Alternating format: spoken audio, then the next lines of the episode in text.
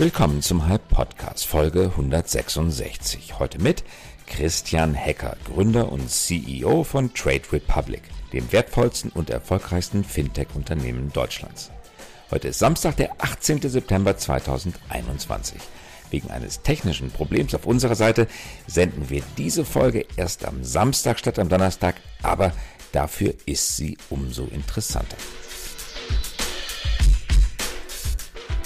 Unser Thema heute. Trade Republic verändert die Art und Weise, wie Menschen Wertpapiere kaufen und für ihre Altersversorgung sparen. Kostenlos, schnell, unkompliziert und voll digital kann man in 8000 Aktien und ETFs, 4000 Sparpläne, 40.000 Derivate und vier Kryptowerte investieren. Eine Million Kunden, 400 Mitarbeiter und 6 Milliarden Euro Einlagen 5,3 Milliarden Euro Bewertung. Wie hat Trade Republic, gegründet erst 2017 in Berlin, diesen Erfolg geschafft? Christian Hecker spricht über die Treiber des Wandels auf den Finanzmärkten und den Aufbau seines Unternehmens. Gegen Ende des Gesprächs geht es um Politik und die Bundestagswahl. Mit eindringlichen Worten beschreibt Hecker, wie dieses Land beim Schließen der Rentenlücke und bei der Digitalisierung versagt. Herzlich willkommen, Christian Hecker. Hallo, schönen guten Tag. Toll, dass du mit dabei sein kannst. Du bist Gründer und CEO von Trade Republic. Ihr habt viel von euch reden gemacht. Ihr seid seit 2016 auf dem Markt, tragt massiv dazu bei, dass sich das Anlegerinnen und Anlegerverhalten in Deutschland ändert. Es fangen Leute an, Aktien zu kaufen, die vorher keine Aktien gekauft haben. Ist das richtig? Ja, ganz genau. Also wir sind mit Trade Republic gestartet ähm, Mitte 2019 inzwischen mehr als eine Million Kunden ähm, nur allein in Deutschland. Und von denen haben die Hälfte, sprich 500.000 Menschen, noch nie vorher an der Börse angelegt und ähm, machen somit ihre ersten Schritte am Kapitalmarkt. Woher kommt dieser plötzliche Trend? Man hat vorher immer gesagt, fünf Prozent der Deutschen kaufen Aktien, 95 Prozent haben noch nie was mit Aktien zu tun gehabt, haben noch nie drüber nachgedacht, die Rentenkrise nachgedacht und haben einfach Norbert Blüm geglaubt, als er sagte, die Rente ist sicher. Und jetzt plötzlich innerhalb kurzer Zeit so viele Menschen, die auf den Markt drängen, sind kaufen. Was ist da passiert? Ich glaube nicht, dass es ein Erkenntnisproblem war. Sprich, viele Menschen ähm, haben schon begriffen, dass eigentlich die private Vorsorge, das Anlegen eine sinnvolle Alternative ist eben zur staatlichen Rente. Was ihnen gefehlt hat für Jahre, vielleicht Jahrzehnte, ähm, ist eben ein Angebot, was sie wirklich dazu befähigt. Was meine ich damit?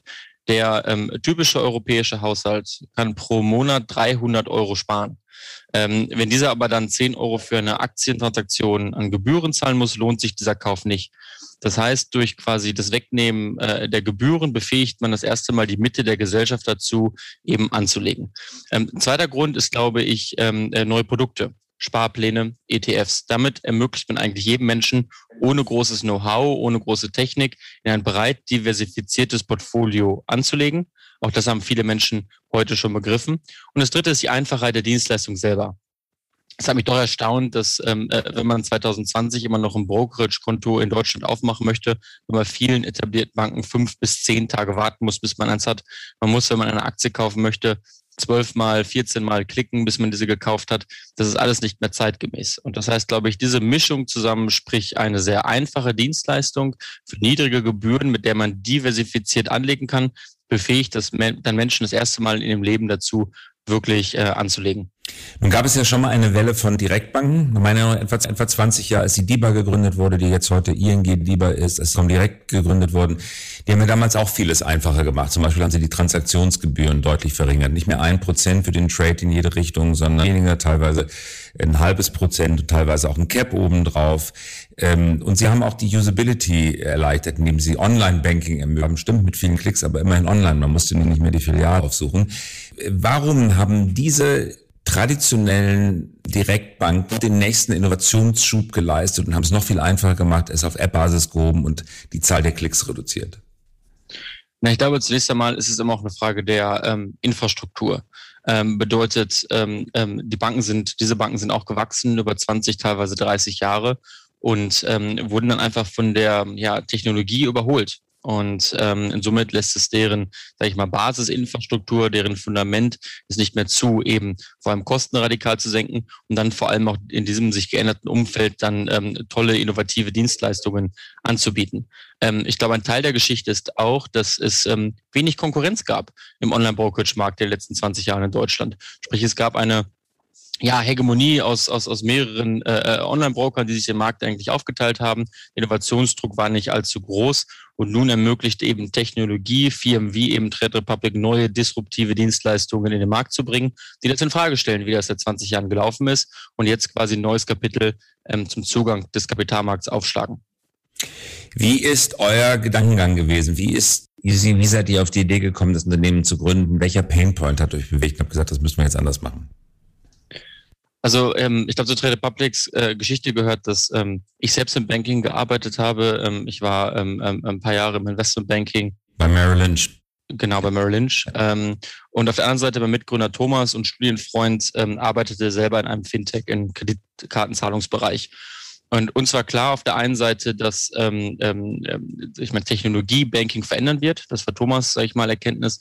Und ähm, ich für mich habe gesehen, dass Negativzinsen uns in Europa vor, ähm, ich sage mal, massive Herausforderungen stellen werden als äh, einfach Generation. Und ähm, dass wenn man das beides zusammenmischt, man eigentlich ein disruptives Modell ähm, äh, bauen kann. Das heißt, wir waren eigentlich wirklich von Tag eins überzeugt davon, dass die drei Gründe, demografischer Wandel, Negativzinsen und eben Inflation zu einem toxischen Mix werden werden die etablierten Banken keine ausreichenden Lösungen anbieten und ähm, dass eben ein einfaches, sicheres und vor allem günstiges Produkt eben eine, eine, eine gute Lösungsoption ist, um hier ähm, äh, Menschen zu befähigen, sich selber zu helfen. Und wie habt ihr denn das Kernbanksystem gebaut? Äh, arbeitet ihr auf Solaris-Basis? Nein, also zu Trade Republic gehört, dass wir wirklich 95 Prozent der kompletten Bank selbst entwickelt haben.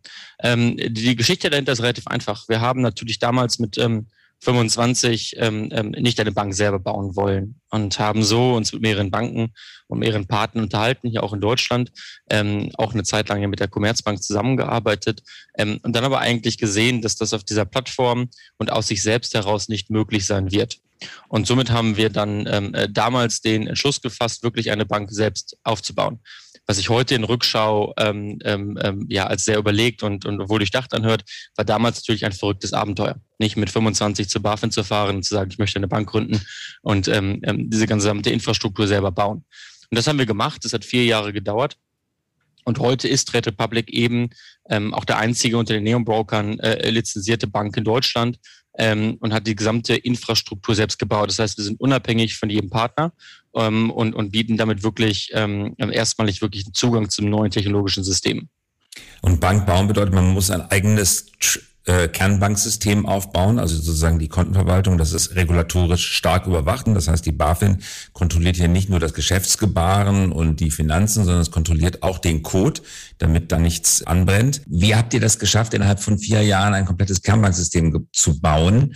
wo doch andere Banken wie die Deutsche Bank, wie viele traditionelle Großbanken seit Jahren und mit Tausenden von Mitarbeitern dabei sind, Ähnliches zu versuchen, aber oft gar nicht so schnell vorankommen naja, wirklich das Kernbankensystem ist auch nur ein Teil der Geschichte. Also um eine volle Bank aufzubauen, ähm, ähm, muss man eben vieles tun. Nicht erstmal natürlich, wie gesagt, dieses Kernbankenbuchhaltungssystem, ähm, dann Risikomanagement, Portfolio-Management, Zugang zu verschiedenen Börsenplätzen, das alles skalierbar und, und integriert. Ähm, natürlich war unser Vorteil, dass wir kein Bestandsgeschäft haben. Das heißt, wir konnten auf der sprichwörtlich grünen Wiese ähm, etwas ausdenken, was dem äh, Geist der Zeit entspricht ähm, und neuesten technologischen Anforderungen äh, gerecht ist, ohne eben äh, Millionen von Kunden migrieren zu müssen. Darüber hinaus haben wir wirklich das ähm, Setup radikal vereinfacht. Bedeutet, ähm, wir haben uns dazu entschieden, eben nur einen Handelsplatz anzubieten, da wir fest davon ausgehen, dass die Auswahl des Handelsplatzes äh, insofern nicht mehr zeitgemäß äh, war, wie sie viele Banken gemacht haben. Das alleine spart schon viele Kosten. Ähm, und somit konnte man wirklich dann Stein für Stein, Jahr für Jahr, Meilenstein für Meilenstein ähm, ähm, eben diese Bank aufbauen. Und der erste Handelsplatz war Cetra oder wer war der erste Handelsplatz? Äh, nein, wir handeln über die Börse Hamburg und mhm. ähm, dann dort den Handelspartner Lang und Schwarz. Das ist unsere Börse. Oh, okay. Heute gibt es 9000 Aktien-ETFs im Programm, 4000 kostenfreie Aktien und ETF-Sparpläne. Was kaufen die Leute am liebsten? Sparpläne. Das Sparpläne. ist wirklich unser Brot- und Buttergeschäft. Ähm, ähm, 80 ähm, Prozent unserer Kunden haben Sparpläne, die sie ähm, äh, zumindest monatlich bedienen. Ähm, manche Menschen haben sogar mehr Sparpläne. Ähm, das heißt, wir haben tatsächlicherweise mehr Sparpläne als Kunden. Und ähm, mhm. ähm, ich glaube, das ist eine sehr spannende Entwicklung, nicht? Weil viele Leute ähm, ähm, gehen ja zunächst einmal davon aus, wenn man ein einfaches App-Angebot macht, dann ähm, ja, laufen die Leute in ihr Verderben und verlieren Geld. Ähm, ich glaube, die letzten zwei Jahre zeigen aber so deutlich, dass das nicht passiert ist. Leute legen diversifiziert an, nachhaltig an, kaufen, wenn der Kurs oben, kaufen, wenn der Kurs unten ist und diversifizieren auch. Und das, glaube ich, während einem der volatilsten und, und schwierigsten Aktienmärkte, die man haben hätte können, 2020. Und ähm, das macht uns, wie gesagt, sehr zuversichtlich, dass gerade eine ganz neue Generation an Aktiensparern entsteht. Aha, es sind also nicht die äh, schlecht beleumundeten Zocker, die auf Reddit irgendwas gelesen haben, um dann auf Robinhood irgendeine Aktie nach oben zu treiben und sei es eine Kinoaktie wie AMC, ähm, sondern es sind Leute, die langfristigen Vermögensaufbau betreiben, wahrscheinlich mit einem Zeithorizont von 10, 20, 30 Jahren versuchen, äh, Konsumziele der Zukunft oder Rentenpläne oder sowas abzusichern. Ist das richtig? Äh, genau, glaube ich, so kann man das sagen. Und da vielleicht ein paar Fakten zu. Ähm, also erstmal haben wir 80 Prozent Sparpläne, was ja schon zeigt, dass die weit überwiegende Mehrheit äh, mittel- bis langfristig anlegt. Ähm, dazu als die ähm, äh, sogenannte äh, äh, Meme-Stock-Krise oder Meme-Stock-Situation war äh, Januar diesen Jahres, ähm, ähm, waren zum Höchstpunkt nur acht Prozent unserer Kunden überhaupt investiert in diese sogenannten Meme-Stocks. Das heißt 92 Prozent der Kunden eben nicht. Ähm, und zu guter Letzt, wir bieten beispielsweise komplexe, strukturierte Produkte an, Derivate, ähm, und überhaupt nur fünf Prozent unserer Kunden haben jemals ein solches Derivat äh, gehandelt. Das zeigt für mich eigentlich sehr klar, ähm, äh, dass die Leute sich äh, zu diversifizierten, nachhaltigen Anlegen ähm, äh, selbst bewegen und die nachhaltig bedienen. Das heißt, sie handeln viel vernünftiger, als man das von außen denkt. Ja, ich glaube schon, dass ähm, das Finanzwissen, das wir in Deutschland haben, in den letzten Jahren stark gewachsen ist. Es gibt heute eine Vielzahl von herausragenden ähm, äh, ja, Podcasts, YouTubern, Bloggern etc., die eigentlich für, für aus jedem Blickwinkel den Kapitalmarkt erklären, Hilfetipps und Tricks geben. Und wir sehen schon, dass wenn Kunden zu uns kommen obwohl sie noch nie vorher gehandelt haben, dass sie schon ein gewisses Grundwissen haben ähm, und dann auch sehr genau wissen, was sie tun. Und dann aber auch eben sehr schnell lernen, äh, vielleicht aus Fehlern lernen und dann eben besser werden. Und ich glaube, das ist ein ganz neues Kapitel der finanziellen Mündigkeit, dass wir da äh, eben aufschlagen, dass Menschen wirklich in der Lage sind, selber Entscheidungen für ihre Finanzen zu treffen. Ich selbst kenne das noch, als ich 18 war und Abitur gemacht habe.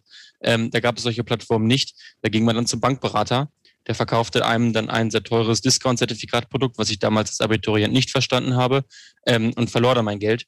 Ähm, und ich glaube, genau diese Mündigkeit, die wir heute haben, dieses Wissen, ist ganz, ganz wichtig, dass Menschen Verantwortung für sich übernehmen können. Mhm. Jetzt haben wir gerade gehört, dass es drei treibende Faktoren gibt. Das eine ist Technologie, das zweite ist ein Generationenwandel und das dritte ist die Niedrigzinsphase. Was passiert, wenn jetzt unter diesen drei Faktoren ein Faktor entfällt, nämlich die Niedrigzinsphase? Wenn wir tatsächlich eine neue Hochzinsphase eintreten soll. Ziemlich unwahrscheinlich, weil die Europäer sich das kaum leisten könnten, weil dann einige Nationalstaaten wahrscheinlich direkt Bankrott anmelden können. Aber nur mal angenommen, es würde passieren. Was würde das für das Geschäftsmodell von Trade Republic bedeuten? Ähm, offen gesprochen nicht allzu viel. Zunächst einmal wäre es gar nicht sogar so negativ, denn wir haben natürlich auch Kundeneinlagen. Für diese zahlen wir heute auch Negativzinsen. Wir können uns erlauben, das eben ähm, äh, selbst zu bezahlen und nicht an unsere Kunden weiterzugeben.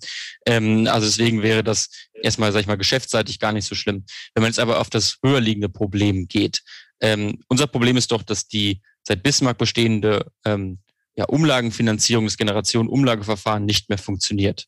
Und ähm, ähm, Wissenschaftler sind sich einig, die Rendite, die ich, sage ich mal, logisch in einem umlagefinanzierten System erzielen kann, sprich durch die Generationenumlage und die Rendite, die ich am Kapitalmarkt erzielen kann, ähm, ist ein Vielfaches höher. Das heißt, unabhängig von Zinsniveaus macht es, glaube ich, grundsätzlich Sinn, dass wir die ähm, Altersvorsorge etwas diversifizieren und hin zu einem kapitalmarktgebundenen System äh, entwickeln. Und ich glaube, das passiert gerade eigenverantwortlich und ähm, ähm, neben der gesetzlichen Rente. Mhm. Wenn man sich die Fernsehdebatten der Kandidatinnen und Kandidaten für das Kanzleramt anschaut, dann ist das, was du gerade gesagt hast, einfach kein Thema. Bei den Triels im Fernsehen, bei keiner anderen Diskussion, der ich beiwohnen konnte, war das ein Thema. Niemand sagt das in dieser Deutlichkeit. Es wird immer noch behauptet, die Rente sei sicher. Und äh, Olaf Scholz geht sogar so weit, einer künftigen Rentengeneration ein gleichbleibendes Renteneintrittsalter und ein gleichbleibendes Rentenniveau garantieren zu wollen, obwohl das erst in 30 Jahren stattfindet. Ist doch ziemlich verrückt, dass das, was wir gerade besprechen, hier in der breiten politischen Öffentlichkeit so kein Thema ist. Ja, also ich glaube, zunächst einmal ähm, können wir das Problem wirklich einmal ganz konkret benennen. Wir haben heute in Deutschland eine Nettoersatzquote, sprich quasi ein garantiertes Rentenniveau von 20 Prozent unter dem OECD-Durchschnitt. Ja, also unter den entwickelten Industrieländern sind wir schon Schlusslicht, was die Sicherheit der Rente angeht. Deswegen weiß ich gar nicht, ob es erstrebenswert ist, ein schon schlechtes Niveau weiter zu erhalten. Ähm, das Zweite ist, wir in Deutschland subventionieren gerade mit 20 Prozent unseres Bruttoinlandsproduktes die Rentenlücke. Und ähm, das wird größer werden. Das heißt, eigentlich sind wir auf einem ähm, sinkenden Schiff. Nun ähm, kann ich aber auch verstehen, warum das ähm, ja gar nicht so eine große ähm, Rolle manchmal spielt in der Debatte, da ähm, ich glaube, ähnlich wie beim Klimawandel die Rentenlücke ein sehr ähm, gefährliches Problem ist, ähm, mit der man aber heute keine, Rente, keine Wahlen gewinnen kann. Denn äh, die Konsequenzen das ist ein Problem, das wir gerade skizzieren, die tragen wir erst in 20, 30, 40 Jahren. Ähm, ähm, Änderungen heute bedeuten Einschnitte, vielleicht Steuererhöhungen, Umverteilungen. Ähm, ähm, sehr komplexe Reformen und ähm, das ist, glaube ich, heutzutage sehr schwer vermittelbar. Ähm, ich bin trotzdem aber ähm, äh, guten Mutes, dass wir eine immer intensivere Debatte haben werden in unserer Gesellschaft. Und da möchte ich nochmal die ja, Vergleiche zum Klimawandel äh, ziehen. Das hat auch Jahre, Jahrzehnte gedauert, bis wir Fridays for Future hatten, bis wir Menschen hatten, die auf die Straße gehen und sagen, so nicht mehr. Und ähm, wir sehen, glaube ich, schon auch, dass gerade eine neue Generation entsteht von, ja, sag ich mal, Menschen unter 30, die ähm, das nicht mehr für, für bare Münze nehmen, dass die Rente so sicher ist, wie man tut. Und ich glaube, wenn diese äh, Menschen erstmal wirklich nachhaltig in das Berufsleben einsteigen ähm, ähm, und dann sich mit Mitte 30 die Fragen stellen, wie sorge ich vor, trotz Negativzinsen, ähm, dann werden wir da schon eine andere äh, Debatte ähm, erleben. Von daher sind wir da frohen Mutes. Aber ja, Trade Republic und ich werden eine laute, kritische Stimme sein ähm, und immer wieder mahnen, dass wir diese Rentenlücke haben und dass wir da offen darüber reden müssen, wie wir diese ähm, lösen wollen. Und die Botschaft kommt offenbar an, die Leute stimmen mit den Füßen ab, sie schenken dem System kein Vertrauen mehr, sie versuchen aus der Rentenversicherung herauszukommen. Wer kann, der geht raus. Selbstständige zum Beispiel oder Geschäftsführer von GmbHs etc. müssen ja gar nicht mitmachen und äh, dann legen die Leute ihr Geld anderswo an, nämlich zum Beispiel bei Trade Republic.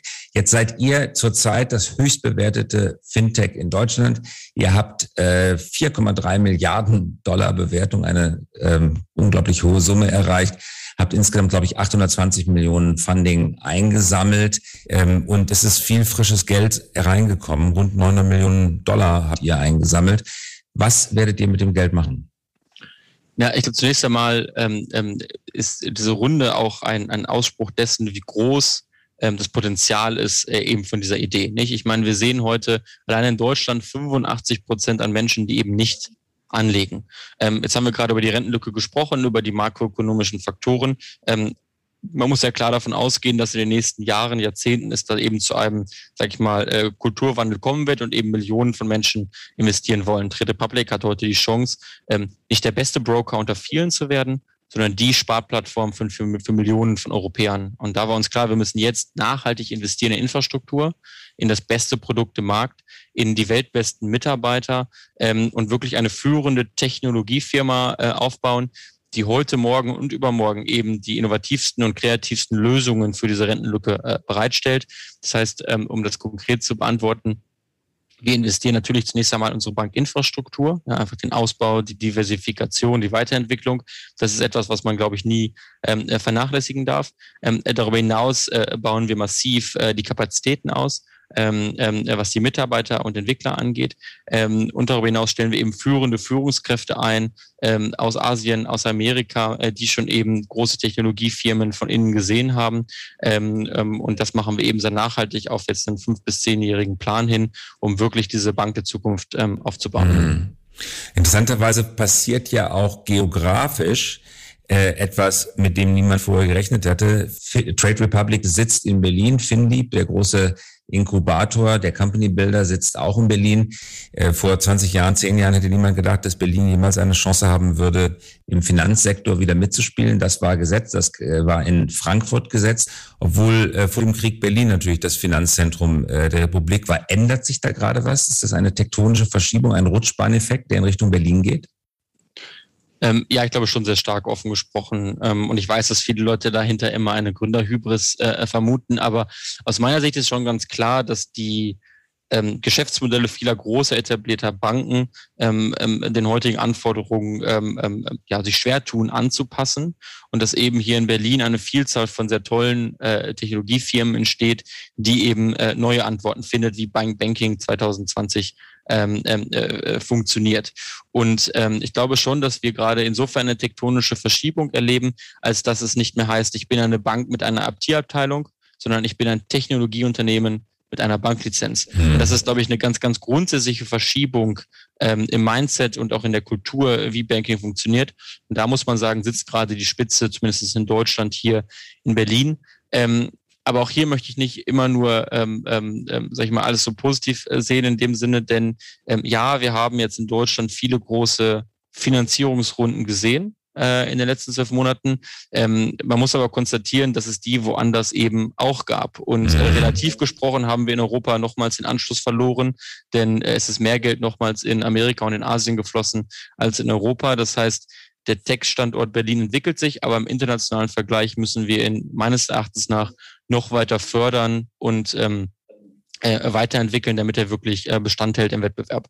Das ist richtig. Der Faktor des aufgewendeten Venture-Kapitals hat sich nicht verkleinert zwischen den USA und Deutschland. Das heißt, es ist in Deutschland stark gewachsen, aber in Amerika mit mindestens der gleichen Größenordnung ebenfalls gewachsen. Aber kommen wir nochmal auf das Argument zurück, dass Banken Technologieunternehmen sind oder technologische Unternehmen in Zukunft auch Bankdienstleistungen an bieten. Das bedeutet in der Konsequenz ja, dass die größten Banken der Zukunft in den Technologiezentren sitzen werden und nicht mehr notwendigerweise an den klassischen Finanzorten London, äh, Frankfurt oder Wall Street. Hm, ist das richtig? Kann man das so sagen, dass wenn wir in 20, 30 Jahren auf die Welt schauen, dass dann wahrscheinlich die größten Finanzinstitute in Tech-Centern sitzen werden, in der Nähe von technischen Universitäten, in der Nähe anderer Tech-Unternehmen?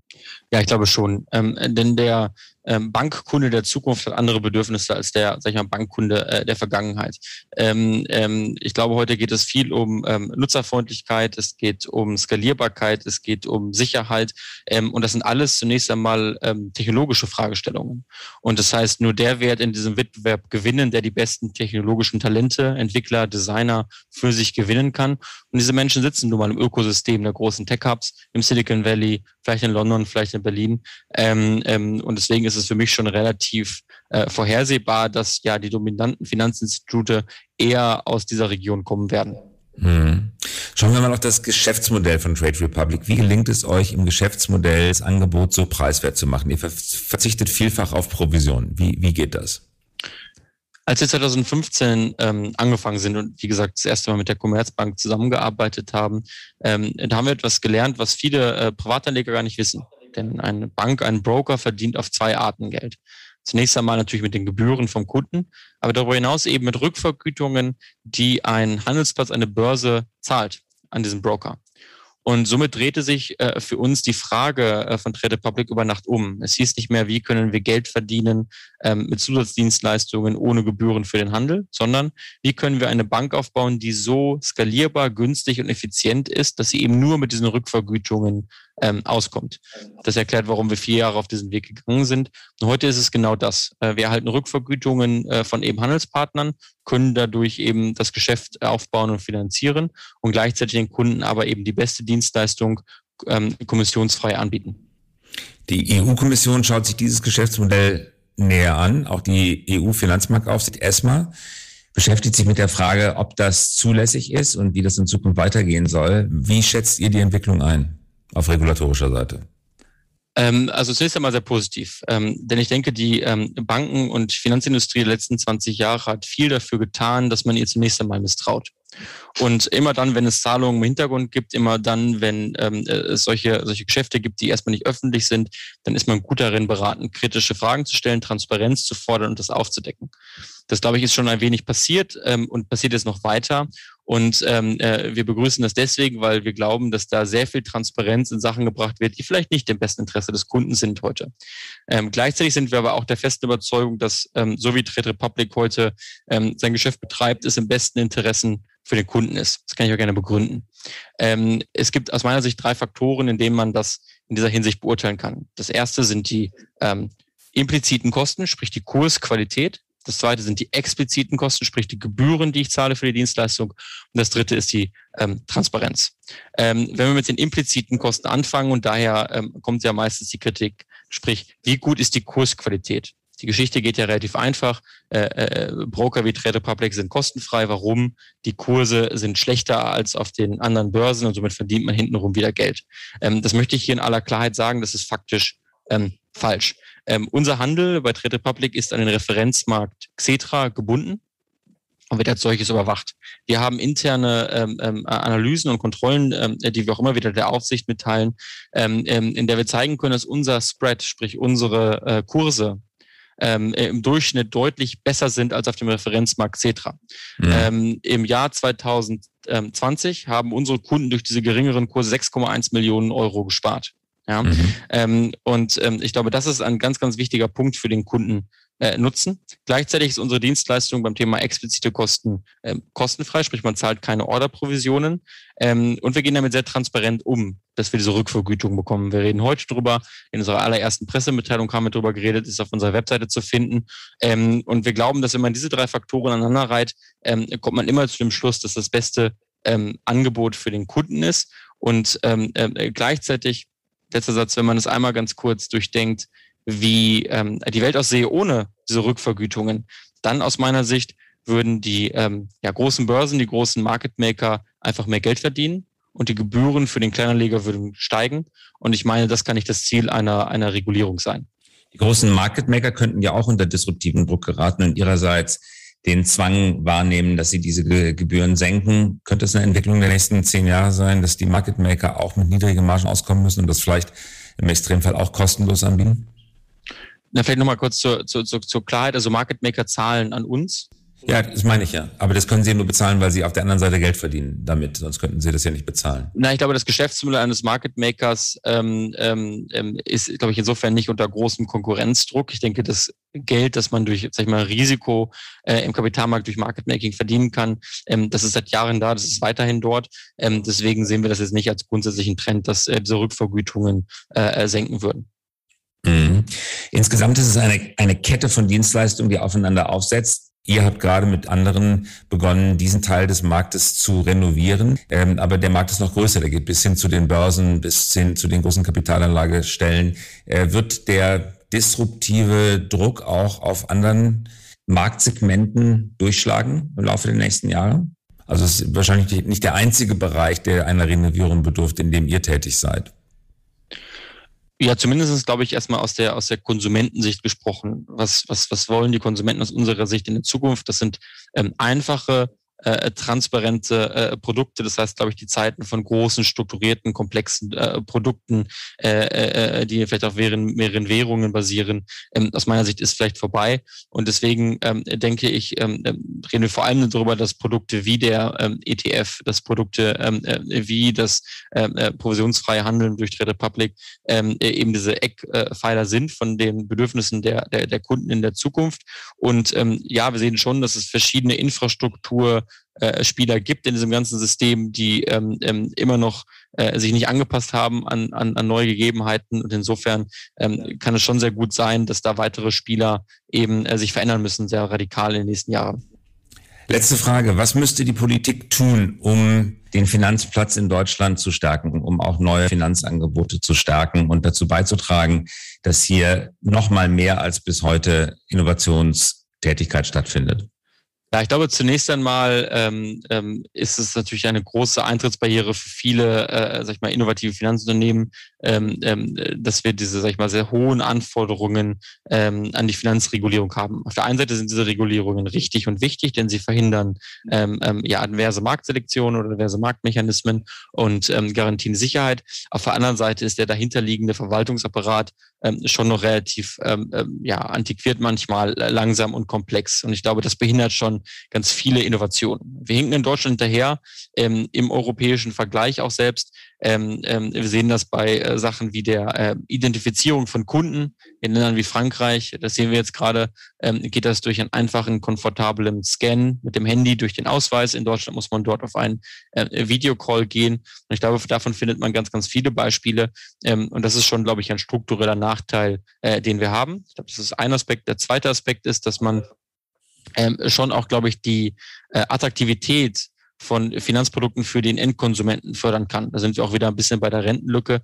Ähm, als wir jetzt nach Europa gegangen sind oder mehrere Länder uns angeguckt haben, war es für mich schon erschreckend zu sehen, wie sehr wir in Deutschland hinterherhinken bei der Förderung von privater Altersvorsorge. Mhm. Äh, Länder wie Frankreich, Länder wie Italien, Finnland, Schweden haben vollkommen steuerfreie Sparportfolio am Kapitalmarkt. Wenn ich dort länger als fünf Jahre in diversifizierte Produkte anlege, bin ich vollkommen steuerfrei.